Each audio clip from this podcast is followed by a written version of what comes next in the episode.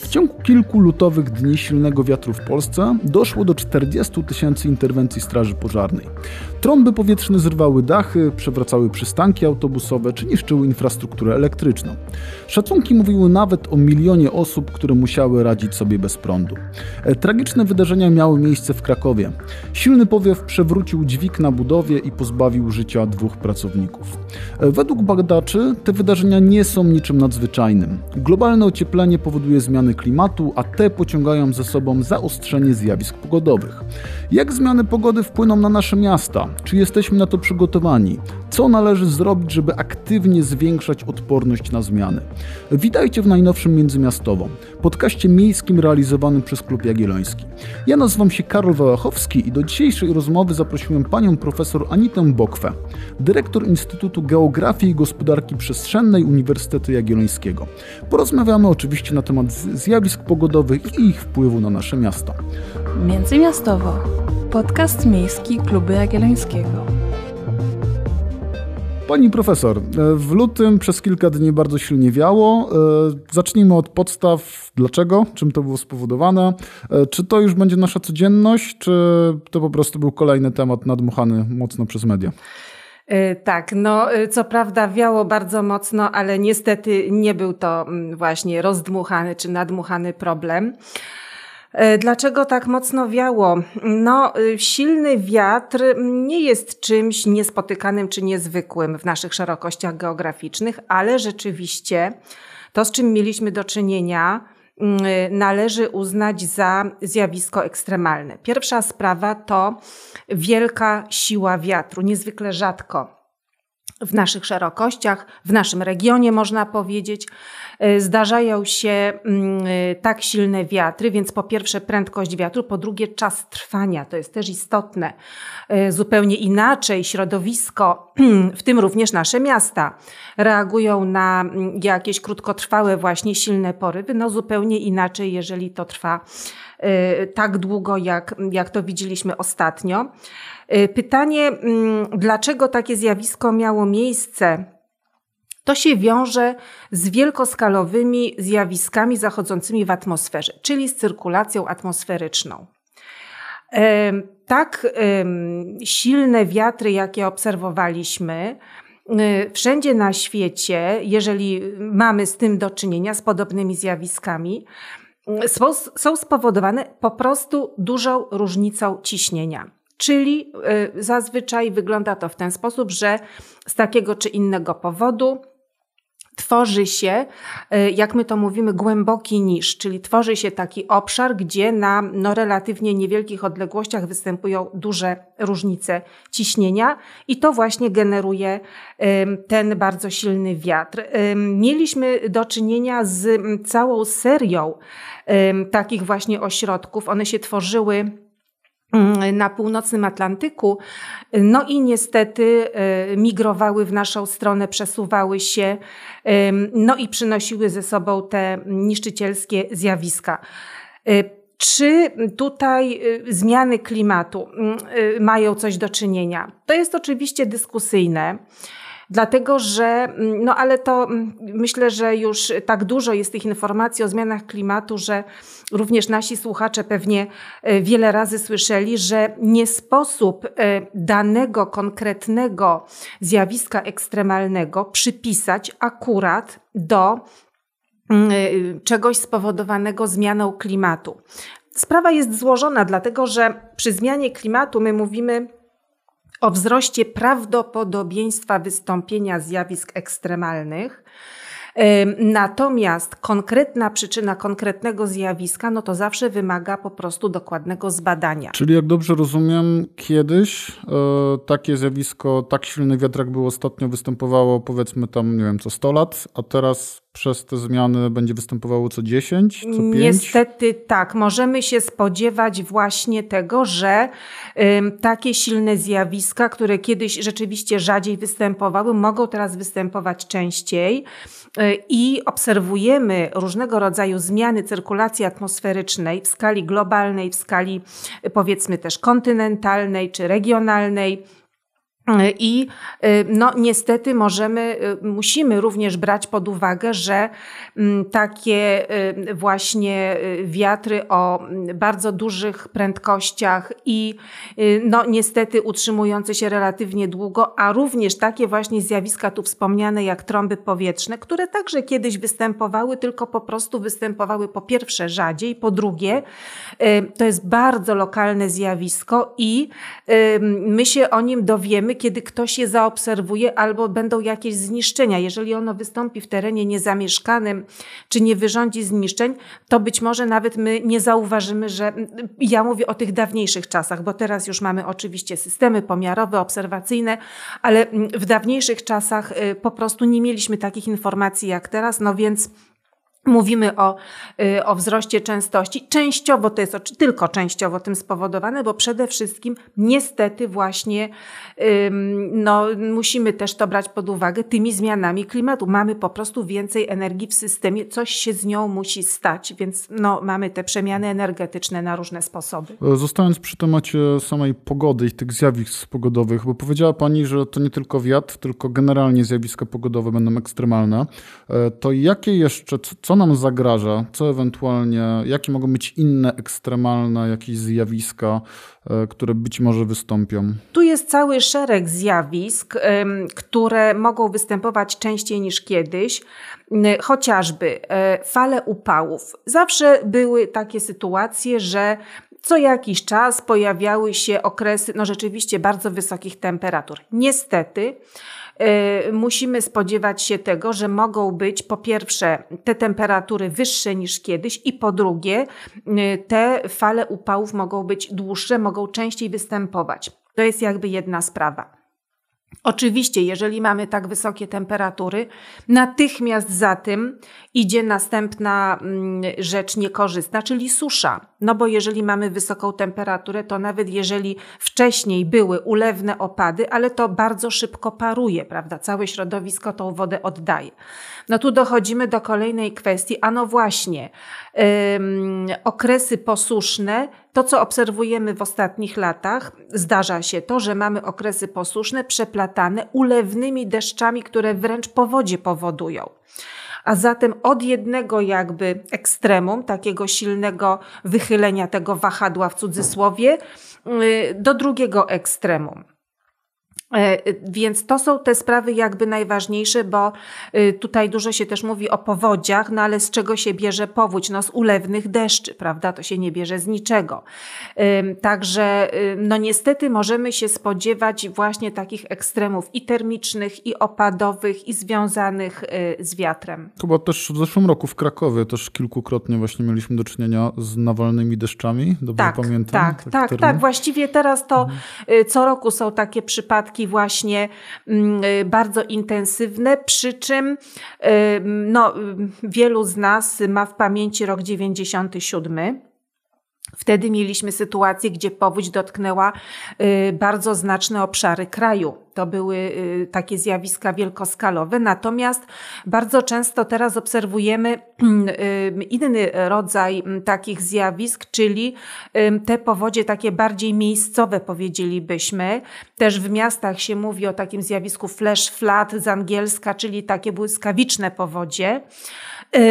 I to zwykle jest związane z jakimiś takimi komórkami burzowymi, które co prawda przynoszą bardzo intensywne opady, ale o zasięgu relatywnie niedużym przestrzennie. No, co nie zmienia faktu, że ludzie tym dotknięci oczywiście bardzo cierpią. Mhm. E, bo te osoby, które były przeciwne albo nie do końca dowierzały temu, że istnieją w ogóle zmiany klimatyczne, e, często argumentowały, że w sumie, jeśli nawet ta temperatura globalna się trochę podniesie, no to z naszej perspektywy to dobrze, no bo nie trzeba będzie tak długo kurtki zimowej nosić i tak dalej, i tak dalej. E, no ale z tego, co pani mówi, no to skutkiem globalnego ocieplenia są też właśnie te ekstremalne zjawiska. Czy to oznacza, że właśnie to nas szybciej unicestwia, aniżeli ta szybko podnosząca się temperatura? Czy to jest z naszej perspektywy większe zagrożenie? Czy to jest ten aspekt, o którym do tej pory rzadko myśleliśmy? Ja myślę, że mm, tutaj trzeba y, jak gdyby zobaczyć tą sprawę bardziej kompleksowo, dlatego że mm, samo określenie globalne ocieplenie to jest bardzo duży skrót myślowy. I o tym się często zapomina, bo właśnie to jest tak kojarzone, no to znaczy będzie trochę cieplej. Tak, to właściwie dobrze, że będzie trochę. No tak jak właśnie, to to, co tutaj było powiedziane. Tymczasem my sobie musimy uświadomić, że wyższa temperatura globalna, bo to jest globalne ocieplenie, bierze się z tego, że w różnych regionach Ziemi następuje to ocieplenie w różnym tempie. Mówi się dużo o tym, że na przykład w obszarach okołobiegunowych to ocieplenie postępuje znacznie szybciej niż w innych regionach Ziemi. A więc po pierwsze jest to zjawisko zróżnicowane. Ono występuje w skali globalnej, ale ono nie wszędzie występuje w taki sam sposób. Druga sprawa. Co to znaczy, że jest globalne ocieplenie? Że w całym ekosystemie ziemskim mamy dostępne więcej energii, i teraz pytanie, co z tego wyniknie? I to jest bardzo duży znak zapytania. My mamy modele i próbujemy tymi modelami badać, sprawdzać, co będzie dalej. Te analizy już są od kilku dziesięcioleci prowadzone, te modele są coraz doskonalsze, ale my musimy pamiętać o jednej bardzo ważnej, podstawowej rzeczy. Mianowicie, po pierwsze, każdy model, wszystko jedno, czy on dotyczy klimatu, czy czegokolwiek innego, to jest tylko i wyłącznie uproszczone, bardzo często bardzo uproszczone podejście do jakiegoś fragmentu rzeczywistości. To jest konieczność. Model z konieczności musi poupraszczać pewne rzeczy, żeby nam coś y, zasymulować, bo model ma odtwarzać, ma odzwierciedlać, ma, jak, y, jak coś zrobimy modelem, to tak jakby się to stało naprawdę, ale to jest tylko model, on jest zawsze niedoskonały i żaden model nigdy nie pokaże nam tego, co rzeczywiście w świecie rzeczywistym się dzieje. I to po pierwsze, dlatego, Każda symulacja wykonana przy pomocy modelu, a już zwłaszcza modelu klimatycznego, od razu na dzień dobry ma bardzo duży margines niepewności, co jest bardzo zresztą uczciwie przez wszystkich naukowców raportowane. I to jest pierwsza sprawa. I ym, sprawa druga, y, proszę zauważyć, że jeżeli mamy przykładowo nauki biologiczne i Y, chcemy zbadać, jak jakiś na przykład czynnik, proces wpływa na dany organizm żywy, powiedzmy na jakąś roślinę. Możemy sobie zgromadzić bardzo wiele egzemplarzy, czyli y, bardzo wiele y, osobników reprezentujących ten gatunek i na tych bardzo wielu osobnikach możemy sobie przeprowadzić dane doświadczenie wiele razy. I jak sprawdzimy, że za setnym razem wynik jest taki sam jak poprzednio, mamy pewność, że ten czynnik na ten organizm tak oddziałuje. Co się dzieje z klimatem? Mamy system klimatyczny i zmienił nam się pewien czynnik. Wzros wzrosła nam temperatura globalna. I co my teraz możemy zrobić? Czy my mamy kilkadziesiąt ekosystemów ziemskich, na których możemy sobie poeksperymentować? No tak, trudno właśnie robić eksperymenty, no właśnie. bo nie mamy drugiej planety, więc... No właśnie. Otóż nasza sytuacja, gdybyśmy się porównali z naukami na przykład biologicznymi, jest taka, jakby na całym świecie była tylko, załóżmy, jedna mysz laboratoryjna, a my jesteśmy w środku, w żołądku tej myszy i z tej niewygodnej pozycji próbujemy zbadać funkcjonowanie całej myszy. No, to tak to mniej więcej wygląda. My jesteśmy w środku tego ekosystemu ziemskiego, jesteśmy jego częścią i no, tymi niedoskonałymi metodami, bo my nigdy, przenigdy nie zrozumiemy wszystkiego, co dotyczy tego ekosystemu i nie zbudujemy modelu, który go super dokładnie odtworzy.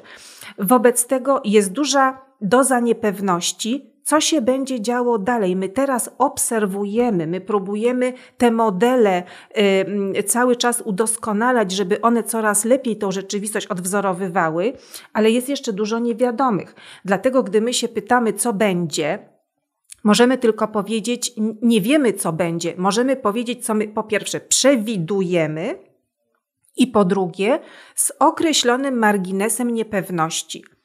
Także nikt nie wie, co będzie, żaden odpowiedzialny naukowiec nie powie, że on wie, że to będzie. Nie wiadomo, co będzie, natomiast możemy przewidywać i wszystkie przewidywania, to co teraz właśnie rozmawiamy, to są przewidywania, które no, w, w znaczącym stopniu potwierdzają, stwierdzają, że możemy się spodziewać wzrostu częstości zjawisk ekstremalnych. To wszystkie badania, ale pytanie otwarte, jak to będzie intensywne, jak dużo tego będzie, kiedy to nastąpi.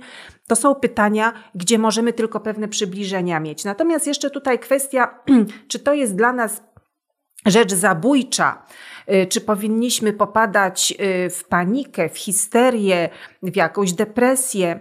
Nie wydaje mi się, y, dlatego że mm, człowiek jest y, najlepiej przystosowanym organizmem do życia na Ziemi, niewątpliwie. My jesteśmy w stanie funkcjonować wszędzie. Człowiek jest wszędzie i w górach wysokich, i nad morzem, i w strefie zimnej, i gorącej. Człowiek sobie wszędzie poradzi. Także my mamy duże mm, możliwości przystosowania się. No, oczywiście pierwsze pytanie to jest takie, czy coś można zrobić, żeby no, jakby nie dopuścić do tego najgorszego. No, stąd się biorą tutaj różne mm, ruchy y, w kierunku takim, żeby obniżyć mm, to, co jest do, do znudzenia, można powiedzieć, mówione, czyli obniżyć emisję gazów cieplarnianych, żeby jak, no jak się nie da zatrzymać przyrostu, to chociaż żeby jak najwolniej to przyrastało, prawda? Żeby, żeby tutaj y, tempo przyrostu zawartości gazów cieplarnianych w atmosferze obniżyć. To jest jakby y, to, co się y, próbuje robić. I można to robić na bardzo wiele sposobów, y, również w takim życiu codziennym. Natomiast ja tak patrząc właśnie całościowo, myślę sobie, że kluczową kwestią, nie tylko jak chodzi o klimat, bo też bardzo często te zmiany klimatu są jakby dla mnie w sposób sztuczny oddzielane od zmian środowiska. My musimy zrozumieć, że nie ma czegoś takiego jak zmiany klimatyczne w oderwaniu od zmiany reszty środowiska. To nie ma sensu, bo klimat jest po prostu częścią środowiska, częścią ekosystemu ziemskiego. Także my musimy patrzeć co się dzieje w hydrosferze, co się dzieje w oceanach, co się dzieje w rzekach, w jeziorach, co się dzieje w glebie. Wszystko, ca, cały świat ożywiony, wszystko musimy badać. To jest ta kwestia. Natomiast mnie się wydaje, że rzeczą fundamentalną, jeżeli chodzi o to, co my ludzie możemy zrobić, żeby ograniczyć, spowolnić, zmniejszyć niekorzystne zmiany środowiska, w tym zmiany klimatu. Moim zdaniem rzeczą fundamentalną i podstawową jest zmiana hierarchii wartości. To jest klucz do rozwiązania problemów. Dlaczego? Bo jeżeli my nie zaprzestaniemy galopującego konsumpcjonizmu, jeżeli my nie zaprzestaniemy bardzo egoistycznego i antropocentrycznego podejścia do świata wokół nas, to nic nie pomoże. Jeżeli to będzie tak, że ja dalej chcę mieć pięć samochodów, cztery samoloty, bez przerwy, y, prawda, z drugiego końca świata, żeby mi coś tutaj sprowadzano, nie wiadomo po co, no to, no to, no to nie damy rady. Jeżeli my nie uznamy, że jest sens zaspokajać realne potrzeby. Po co nam zaspokajanie potrzeb wydumanych, wymyślonych, niepotrzebnych? Czy naprawdę ktoś y, potrzebuje, czy, czy y, prawda, nie wiem, właśnie pięciu samochodów, domu, w którym będzie 20 pokojów? Przecież w danym momencie można przebywać tylko w jednym pokoju. Czy całe nasze życie ma polegać na tym, żeby chodzić między tymi pokojami, prawda?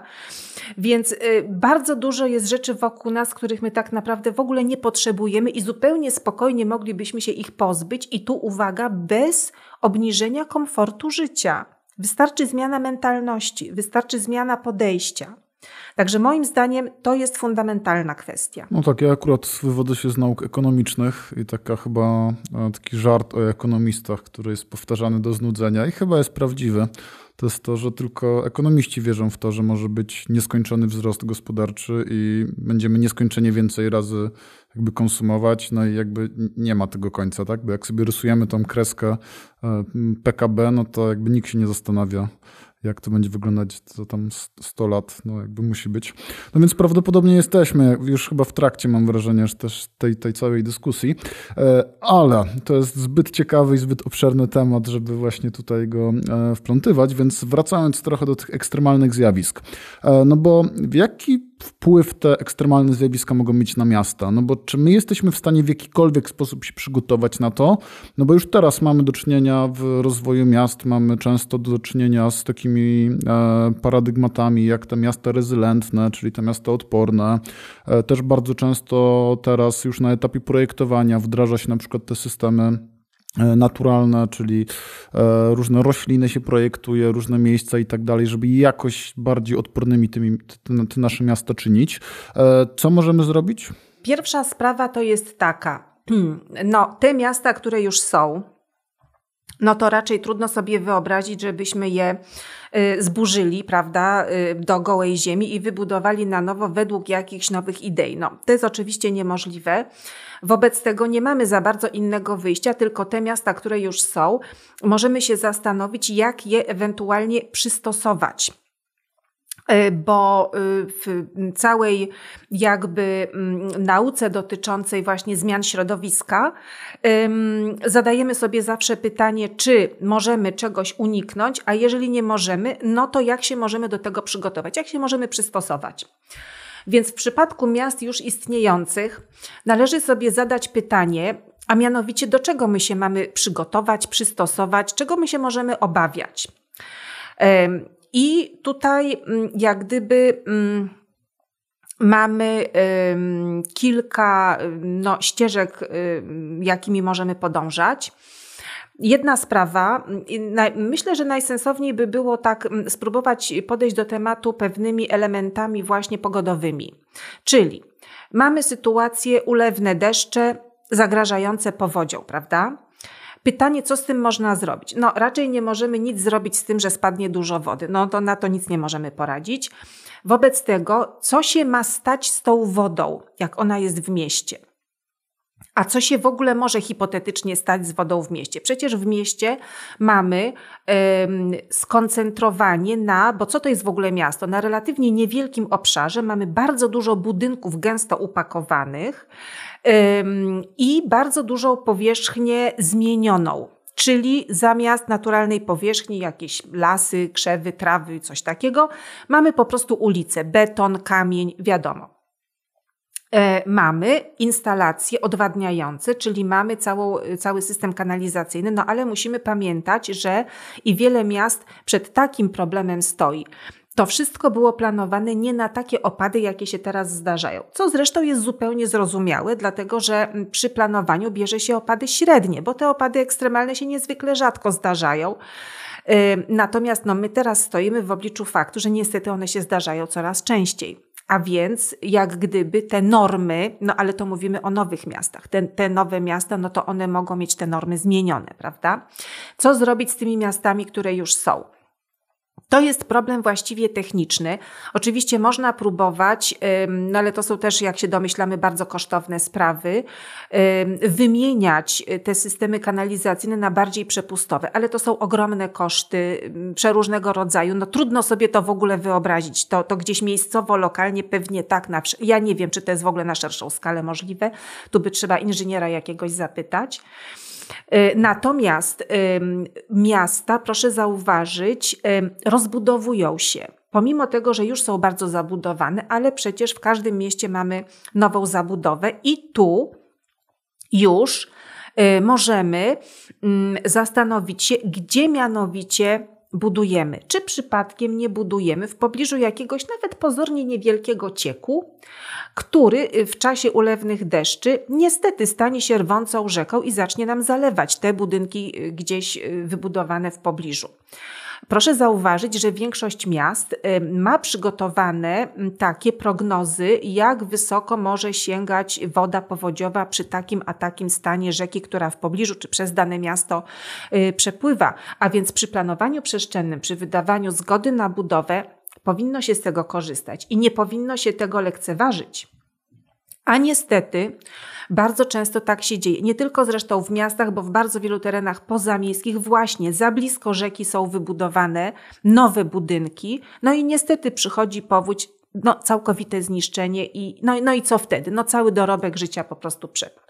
Także planowanie przestrzenne z uwzględnieniem tych spraw to jest jakby jedno. Druga sprawa, bo bardzo dużo się mówi o mm, polepszeniu przepuszczalności podłoża czyli żeby było więcej terenów zielonych, że jak parkingi, to te takie dziurki w betonie, żeby były, że nie lity beton, żeby był. Ale obawiam się, Oczywiście to jest bardzo, bardzo słuszna koncepcja, bo to w ogóle poprawia jakby no, funkcjonowanie ekosystemu w całości, ale obawiam się, że jeśli by y, przyszły, no co tu dużo mówić, choćby tak ulewne deszcze, jak to, co w Niemczech obserwowaliśmy w zeszłym roku, prawda, gdzie całe miasteczka były po prostu zmiecione z powierzchni ziemi. Gdyby, gdy, gdy przychodzą takie opady, no to obawiam się, że to, że są dziurki w parkingu, to no, z całym szacunkiem no, na, takie, na takie kataklizmy to może być niewystarczające. Wobec tego należałoby być może, tutaj jest też y, pytanie do, do właśnie inżynierów zajmujących się budownictwem, być może należałoby pomyśleć o zabezpieczeniu tych najniższych kondygnacji być może przy już istniejących budynkach można by zastosować jakieś rozwiązania techniczne, które w razie takich właśnie katastrofalnych jakichś, prawda, opadów byłyby w stanie przynajmniej, no, żeby szybko można było zabezpieczyć te niższe kondygnacje, prawda? No i przy nowym budownictwie może by trzeba pomyśleć, jak właśnie zorganizować te niższe kondygnacje. Może nie od samego parteru, może nie od poziomu ziemi. Pewnie to podroży koszty budowy, no ale być może to jest jakiś tutaj pomysł. Także to są y, to są tutaj kwestie mm, takie powodziowe. Jeżeli chodzi o mm, na przykład wysokie temperatury, tu z kolei y, jest bardzo dużo nieporozumień, jeżeli chodzi o miejską wyspę ciepła. Robi się z tej biednej miejskiej wyspy ciepła demona jakiegoś, stawia się w jednym rzędzie z powodziami, z wichurami. Tymczasem y, to jest myślenie niezrozumiałe, wydaje mi się, dlatego że co to w ogóle jest miejska wyspa ciepła? No polega to na tym, że w mieście jest trochę cieplej niż poza miastem i tu zwykle jest 1-2 stopnie. Podaje się wartości 10 stopni, prawda, albo jeszcze, to są wartości ekstremalne, które się wyjątkowo zdarzają, krótko trwają zazwyczaj, w jakichś bardzo szczególnych sytuacjach. A co jeszcze istotniejsze, miejska wyspa ciepła największe natężenie osiąga w nocy, nie w dzień. A więc wszyscy, którzy boją się przegrzania i że to właśnie w dzień, kiedy oni wychodzą na zewnątrz, y, miejska wyspa ciepła. Nie.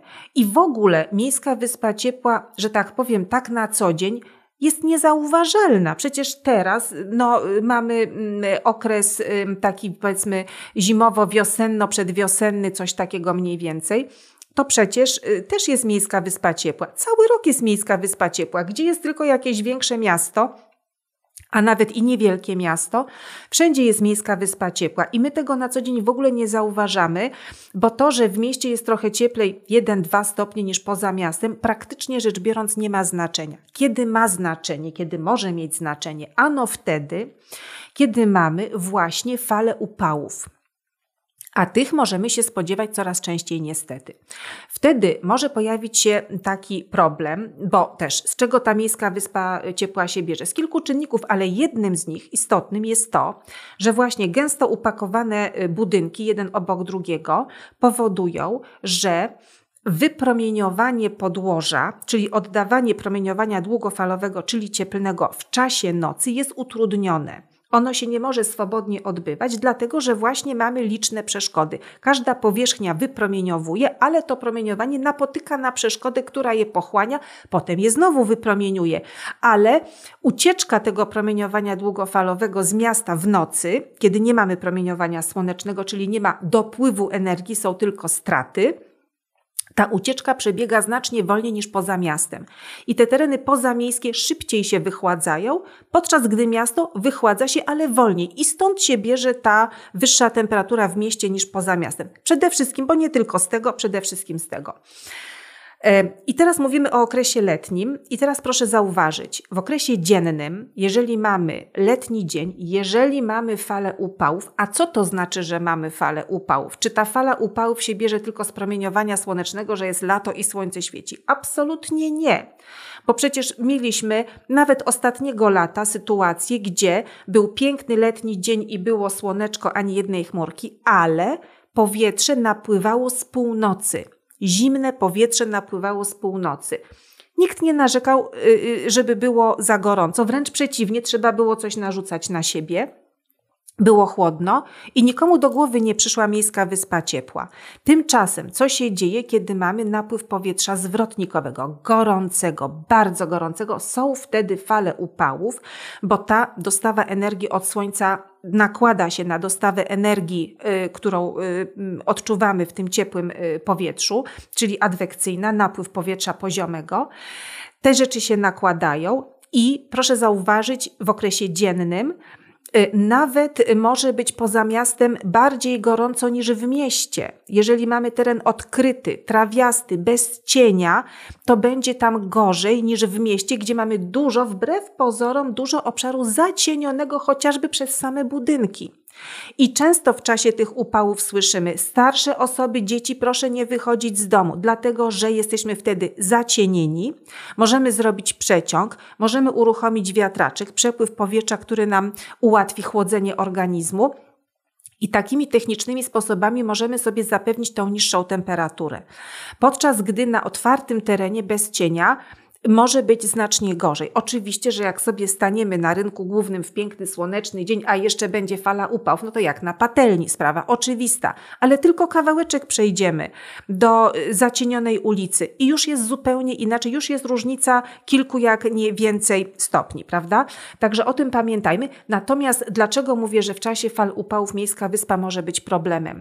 Dlatego, że Noc jest tym momentem, kiedy my szukamy wypoczynku. No dobrze, w dzień było strasznie gorąco, ale w nocy to się wszystko schłodzi, pójdziemy spać, wypoczniemy, jakoś przetrwamy kolejny dzień fali upałów. Tymczasem w mieście to wychładzanie jest właśnie opóźnione, jest spowolnione, a więc niestety no, nie wychładza się to miasto y, tak, jakby to nam było potrzebne i rzeczywiście może być ten stres cieplny za duży. Także z tego punktu widzenia mm, tutaj mamy problem. No i wiatry, jeszcze ten element taki istotny. No właśnie, bo przy wiatrach, e, bo przy temacie smogu często pojawia się temat e, kanałów e, przewietrzenia miasta. Często w Krakowie część osób podkreśla, że zostały zabudowane i kiedyś było zdecydowanie lepiej. Teraz właśnie przez chciwość deweloperów i tak dalej, zabudowę bardzo gęstą, już nie mamy tych kanałów. Czy to jest prawdziwa teza? No to ja pewnie wsadzę kij w mrowisko, ale mm, nie jest to mm, jakaś y, moja opinia mm, wzięta z sufitu, tylko y, po pierwsze, od wielu lat y, są prowadzone w Krakowie badania klimatu lokalnego. Czyli od wielu lat mamy badania, jak y, właśnie w Krakowie i okolicach, tak tutaj troszeczkę szerzej, jak wygląda właśnie mm, rozkład przestrzenny różnych elementów meteorologicznych w różnych porach roku, w różnych sytuacjach pogodowych. Nie omija to też badań nad wiatrem, ale kilka lat temu y, był realizowany na zlecenie Urzędu Miasta Krakowa projekt, w ramach którego y, opracowano mm, właśnie y, zagadnienia dotyczące przewietrzania miasta. I nie wdając się w szczegóły, bo to był bardzo obszerny projekt, publikacja końcowa również jest bardzo obszerna, nie wdając się w szczegóły, nie Y, mm, absolutnie nie było konkluzją tego y, projektu, że są kanały przewietrzania, natomiast były wyróżnione pewne obszary wymiany powietrza. I tu musimy sobie uświadomić, dlaczego nie kanały, dlaczego obszary i co z tego wynika dla Krakowa. Pierwsza podstawowa sprawa. Kraków ma bardzo specyficzne położenie. My jesteśmy na styku trzech dużych jednostek fizyczno-geograficznych. Od południa już te najbardziej południowe krańce miasta wkraczają nam na Pogórze Wielickie, czyli Karpaty. Bariera górska. Y, znaczna część miasta, czy główna część miasta jest położona w Dolinie Wisły, przy czym w obrębie tej Doliny Wisły mamy w części zachodniej miasta zręby tektoniczne zbudowane z wapieni górnojurajskich. Na przykład na takim zrębie jest posadowiony Zamek Wawelski. Na takim zrębie tektonicznym mamy klasztor w Tyńcu. Czy studio telewizyjne na Krzemionkach, prawda? I to są realne, y, no, z punktu widzenia przepływu powietrza, przeszkody terenowe, wzgórza, tak? I wreszcie od północy wkraczamy już w obszar y, wyżyn, wyżyn y, polskich. I proszę zauważyć, Kraków wskutek takiego położenia od południa, od zachodu i od północy jest otoczony wypukłymi formami terenu. Tylko w kierunku wschodnim ta Dolina Wisły nam się rozszerza już poza miastem do ponad 10 kilometrów. Tam wkraczamy w Kotlinę Sandomierską i tu rzeczywiście ten przepływ powietrza może być swobodny. Co to znaczy, że my jesteśmy z trzech stron otoczeni wypukłymi formami terenu, czyli, no bo to nie tylko wzgórza, tak, no bo właśnie tutaj y, różne, różne elementy rzeźby. To znaczy, że mamy bardzo utrudnione naturalne przewietrzanie. Zwłaszcza dlatego, że w naszych szerokościach geograficznych, w naszym regionie przeważają wiatry zachodnie, czyli wiejące z zachodu na wschód. I my od tych wiatrów jesteśmy osłonięci właśnie tymi zrębami tektonicznymi, gdzie mamy na przykład Tyniec i tak dalej, tutaj znajdujące się w zachodniej części miasta. Wobec tego bardzo często jest tak, że wystarczy troszeczkę wyjechać poza Kraków wyżej, czy to w kierunku Olkusza, czy w kierunku Libertowa, w kierunku Zakopanego, troszeczkę wyżej i tam już jakbyśmy zmierzyli, to już tam wieje tych parę metrów na sekundę, już jest relatywnie dobre przewietrzanie, powietrze fajne, a tylko zjedziemy w dół, mamy ciszę kompletną. Nie ma przewietrzania, powietrze nam stagnuje, dlatego że mamy naturalne osłonięcie, a na to nam się nakłada zabudowa miejska. Proszę pamiętać, że zabudowa miejska e, jest bardzo poważną przeszkodą dla przepływu powietrza. Mówimy o tak zwanym efekcie kurtynowym, czyli zabudowa miejska działa jak kurtyna i spowalnia przepływ powietrza. Mniej więcej mówimy, szacujemy 30%. A więc jeżeli, a u nas, no mówiliśmy, że bardzo silne wiatry się zdarzają, no ale wiemy, że one, no przynajmniej na razie, tak bardzo często się nie zdarzają. Jednak przez przeważającą część roku mamy wiatry po prostu słabe, no zwłaszcza tu w naszym regionie. Bo co innego, powiedzmy, wysoko w górach czy nad morzem, to inna rozmowa, ale tak jak u nas przeważają wiatry słabe, a więc jeżeli weźmiemy pod uwagę, że takie naturalnie występujące wiatry zwykle są słabe, a my mamy osłonięcie przez rzeźbę terenu, a na to się jeszcze nakłada y, spowolnienie tego przepływu przez zabudowę, no to sami widzimy, że już na dzień dobry mamy bardzo niekorzystną sytuację, jak chodzi o przewietrzanie. To jest punkt pierwszy. A teraz punkt drugi, mianowicie, co y, jeszcze powoduje, takie, a nie inne usytuowanie Krakowa. Ano powoduje, że obserwujemy pewne procesy, które my znamy z obszarów górskich. Bardzo istotnym takim procesem czy zjawiskiem, jakie obserwujemy, jest inwersja termiczna, czyli odwrócenie układu temperatury w profilu pionowym. Co znaczy odwrócenie? Inwersja, odwrócenie. A jaki jest ten normalny? No, mówimy, wraz ze wzrostem wysokości temperatura maleje. I to tak rzeczywiście, to jest ten normalny układ, rozkład pionowy temperatury. Każdy, kto chodził po górach, doskonale zna to na Tak własnej jest, skórze. tak jest, jak najbardziej.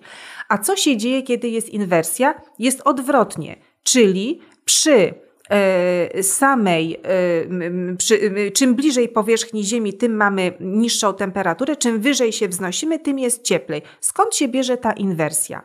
Przede wszystkim ona y, jest zjawiskiem całkowicie naturalnym, występującym w górach, y, zwłaszcza w okresie nocnym, kiedy mamy do czynienia, o czym już wspomnieliśmy, utrata ciepła, wychładzanie podłoża, nie ma dostawy promieniowania słonecznego, są tylko straty ciepła. A więc ochładza się podłoże, od tego podłoża ochładza się powietrze, bo powietrze się ogrzewa i yy, ochładza od podłoża, no chyba, że mamy właśnie adwekcję, a więc dostawę z innych regionów powietrza o innej temperaturze. Ale kiedy wiatr nie wieje, bo inwersja się tworzy wtedy, kiedy wiatr nie wieje, a już wiemy, że w Krakowie bardzo często nie wieje. A zatem jaką mamy sytuację, mianowicie powietrze, które nam się ochładza, staje się cięższe od tego powietrza, które jest powyżej, które jeszcze się nie zdążyło ochłodzić, jest cieplejsze, bo jeszcze w cudzysłowie trzyma to ciepło tam za dnia gdzieś przekazane. I co się wtedy dzieje? Powietrze chłodniejsze zaczyna nam spływać w dół. Jeżeli tylko mamy jakieś mm, właśnie zróżnicowanie rzeźby, szuka sobie najniższego miejsca, grawitacyjnie nam spływa w dół i gromadzi się w tych najniżej położonych miejscach. I jak mamy dolinę w górach, to w nocy bardzo często nam się tam tworzą zastoiska chłodnego powietrza. To już nawet w dawnych czasach tak zwani ludzie pierwotni o tym wiedzieli.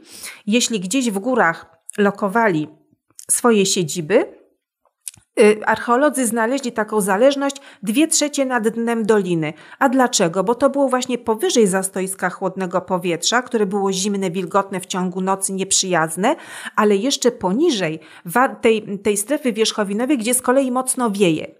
A więc oni sobie szukali miejsca zacisznego, ale ciepłego. I y, to mamy jako zjawisko naturalne w górach występujące. Co mamy w Krakowie? Y, w Krakowie sytuacja jest złożona, dlatego że obecność miasta powoduje, że zastoiska chłodnego powietrza w tych obszarach zabudowanych nie mamy, bo oddziaływanie tej zabudowy powoduje, że ono się nie tworzy. Natomiast jeśli tylko wyjdziemy poza miasto, a przecież poza miastem jeszcze mamy cały potężny kawałek doliny po obu stronach miasta. Tam jak najbardziej takie zastoisko się tworzy.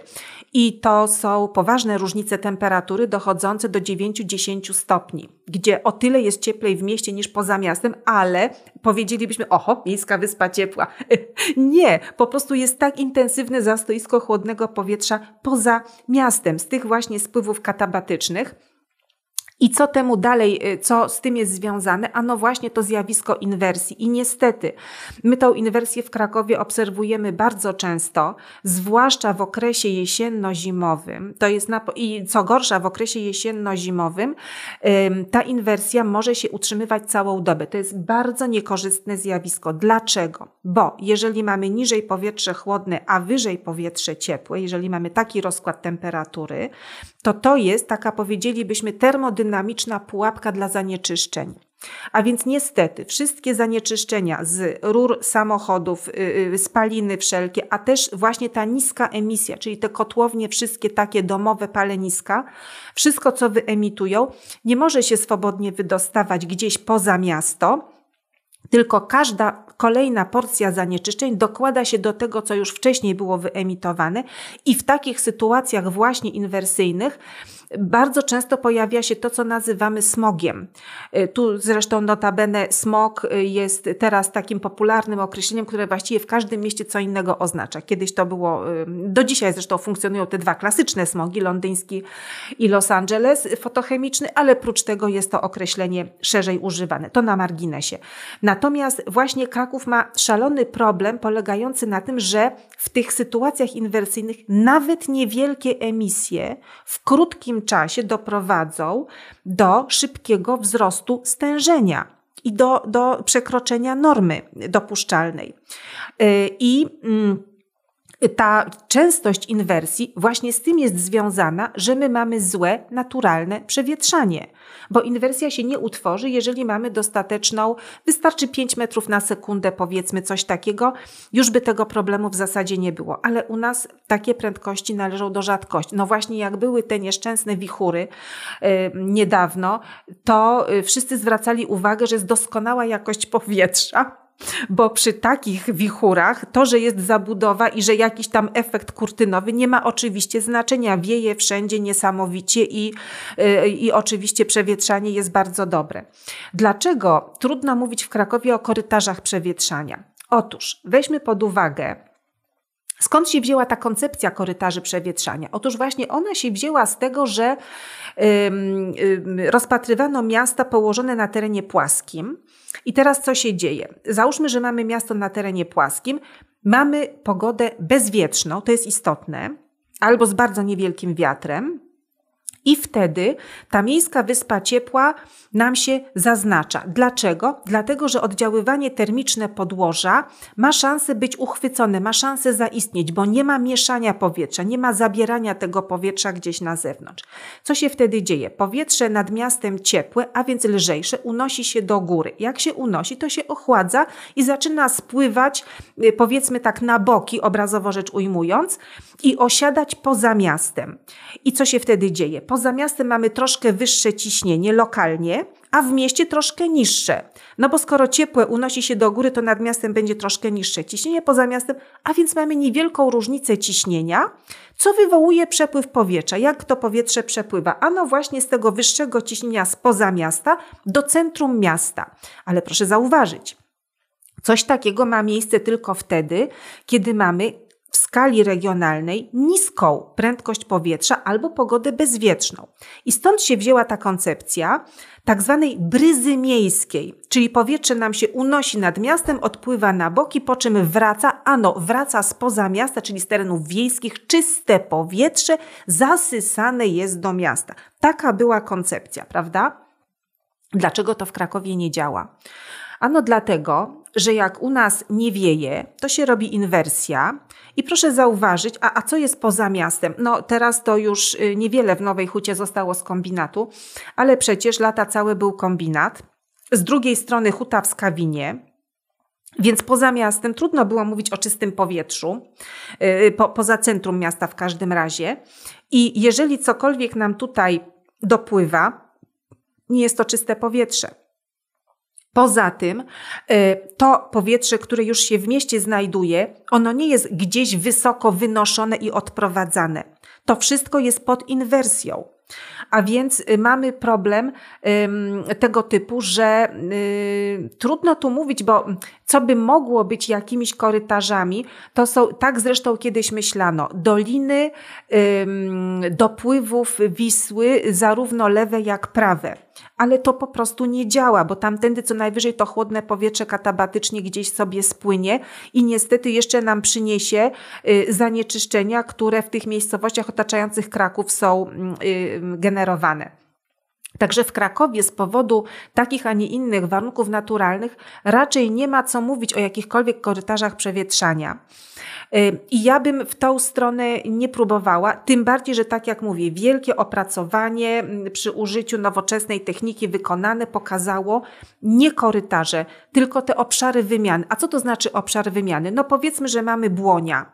No więc tam mamy inne podłoże, wiadomo, duży obszar trawiasty, a obok mamy teren zabudowany, więc może być jakaś delikatna różnica ciśnienia i będzie jakiś przepływ powietrza. Ale czy to coś zmieni? My cały czas jesteśmy w tej samej objętości powietrza, do której są w sytuacji smogowej, tej inwersyjnej, dokładane zanieczyszczenia. Także tu jest problem, związany właśnie no, y, z taką sytuacją, a nie inną. Także ja, ale tu o co innego ja bym apelowała. Te korytarze przewietrzania ja bym na to nie patrzyła specjalnie, ja bym na to nie liczyła, ale to nie zmienia faktu absolutnie, że powinniśmy bardzo uważnie y, zastanowić się y, przy każdym nowym budynku sadowionym w mieście.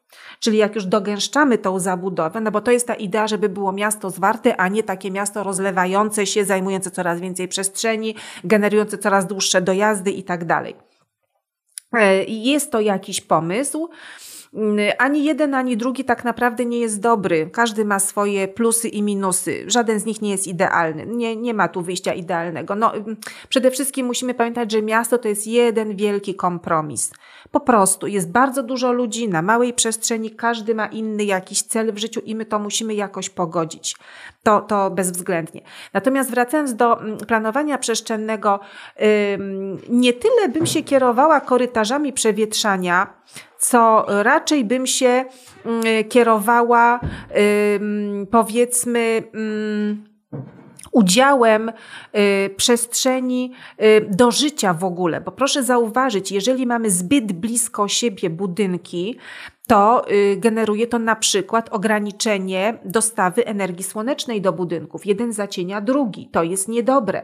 Poza tym, jeżeli mamy zbyt blisko budynki, to nawet jeżeli jest jakiś tam słaby przepływ powietrza, ale jednak on jest i jakoś tam powiedzmy regeneruje tą jakość powietrza, podtrzymuje tą w miarę jakąś powiedzmy dobrą, no, taką jaka może być.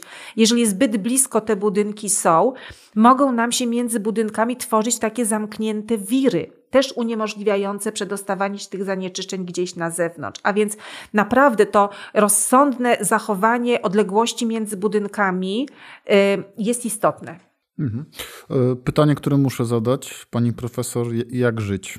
Czyli, no bo są dwa takie scenariusze, które e, po naszej rozmowie widzę. To znaczy, pierwszy, skoro te E, ekstremalne wydarzenia pogodowe będą nam się coraz częściej pojawiać, no to naturalnie na przykład normy projektowe związane z wytrzymałością budynków, e, związane e, nie wiem, z tym, gdzie można budować, czyli właśnie oddalamy się od rzeki i tak dalej, i tak dalej. To jest pierwszy scenariusz.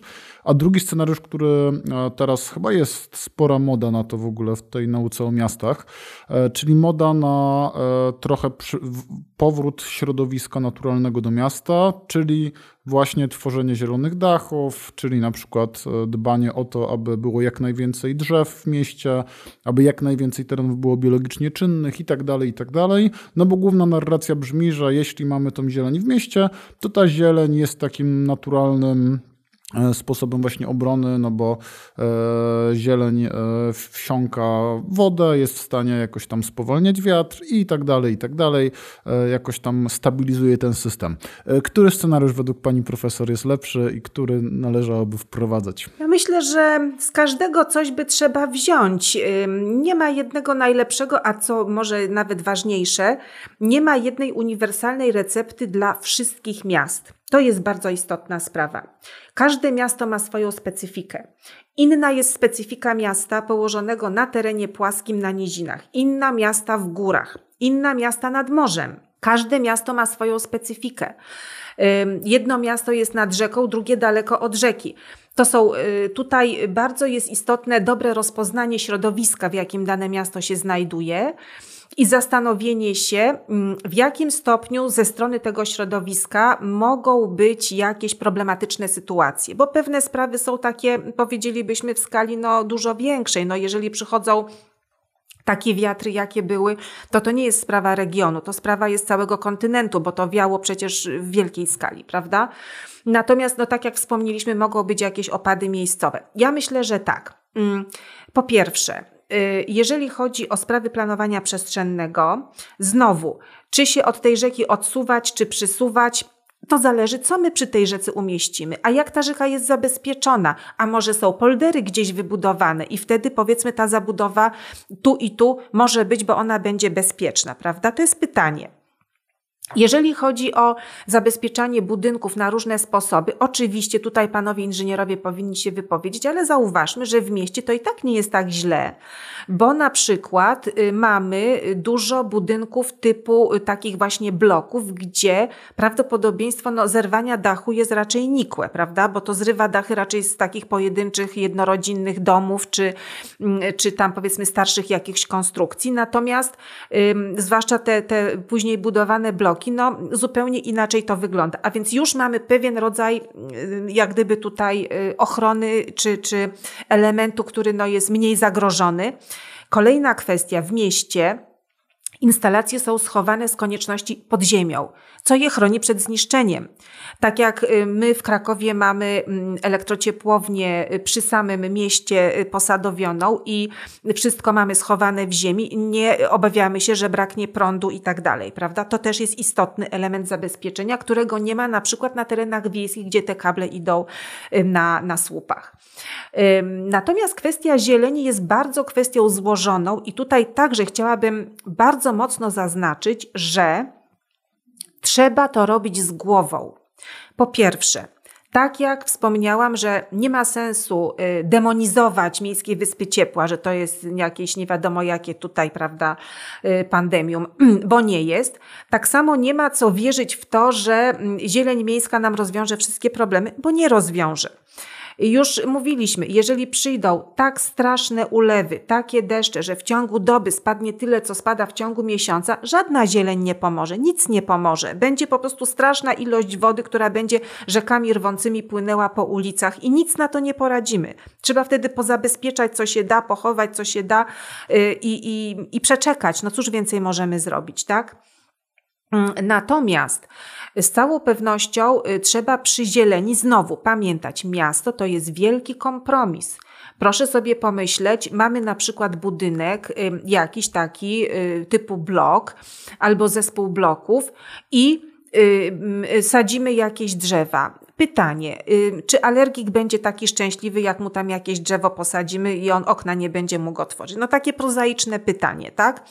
Więc Zastanówmy się, w jakiej odległości, jak tu właśnie przewietrzanie wygląda, prawda? Jak to się będzie kształtować. Kolejna sprawa.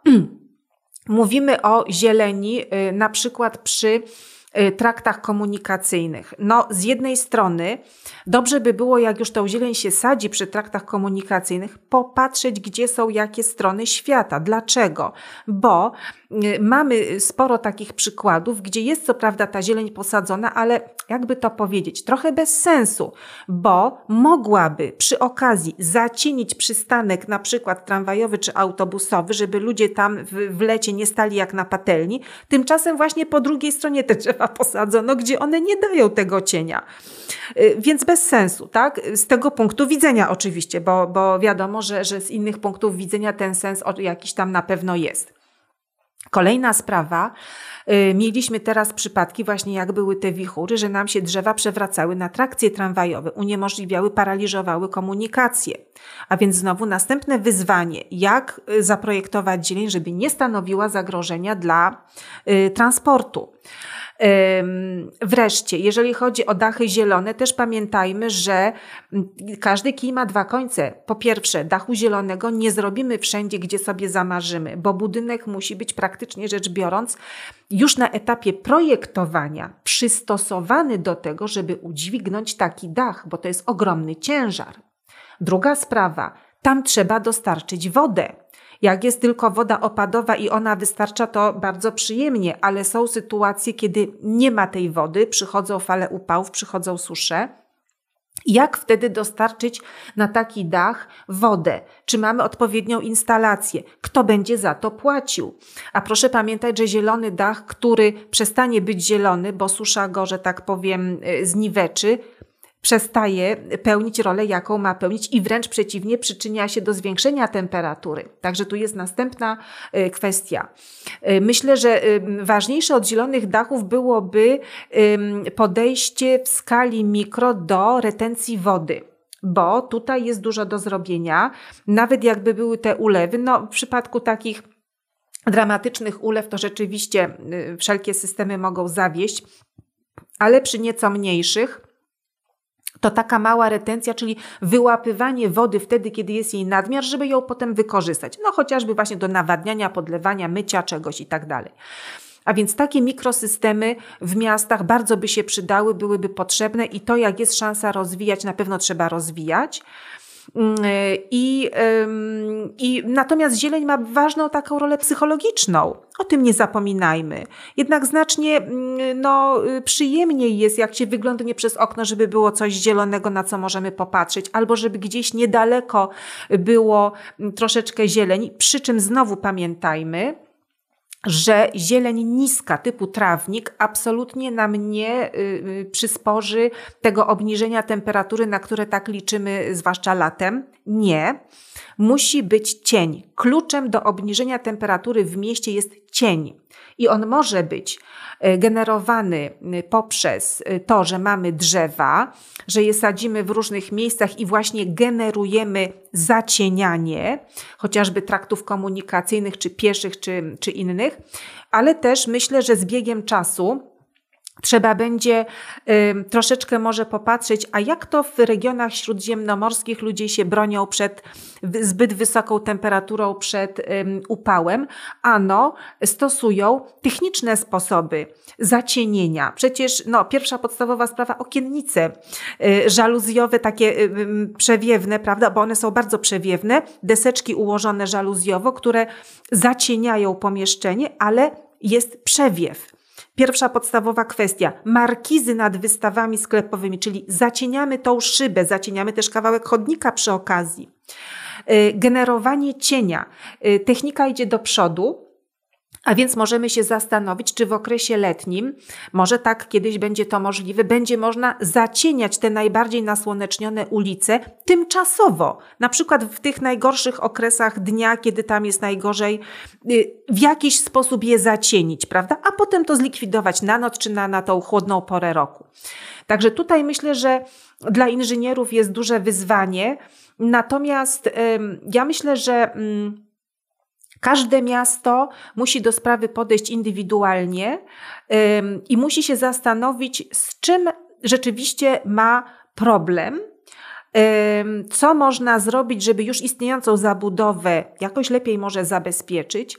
Dobrze się zastanowić, czy w już istniejącej zabudowie właśnie umiejętnym planowaniem przestrzennym coś by nie można polepszyć, no a przy nowej zabudowie niestety brać pod uwagę te wszystkie nieszczęścia, które nas mogą niestety jeszcze spotkać. Tak, czyli chyba e, finałowa konkluzja jest taka, że miasto jest bardzo złożone, współzależne i przy budowie, projektowaniu trzeba wziąć pod uwagę dużo rzeczy, czynników, nie tylko tych geograficznych, tam ekonomicznych, ale też te psychologiczne, społeczne i tak dalej, i tak dalej. E, pani profesor, dziękuję bardzo za rozmowę. E, szanowni słuchacze, zachęcam standardowo do subskrypcji międzymiastowo na waszych ulubionych platformach podcastowych i do zobaczenia za tydzień. Do widzenia. Międzymiastowo. Podcast miejski Kluby Jagiellońskiego. W dzisiejszym odcinku to już wszystko. Produkcja tego odcinka została sfinansowana ze środków otrzymanych w ramach Programu Rozwoju Organizacji Obywatelskich na lata 2018-2030, których operatorem jest Narodowy Instytut Wolności Centrum Rozwoju Społeczeństwa Obywatelskiego. Pozyskany grant pozwala nam rozwijać nie tylko nasz podcast, ale inne działania w tematyce miejskiej na portalu klubjagielloński.pl.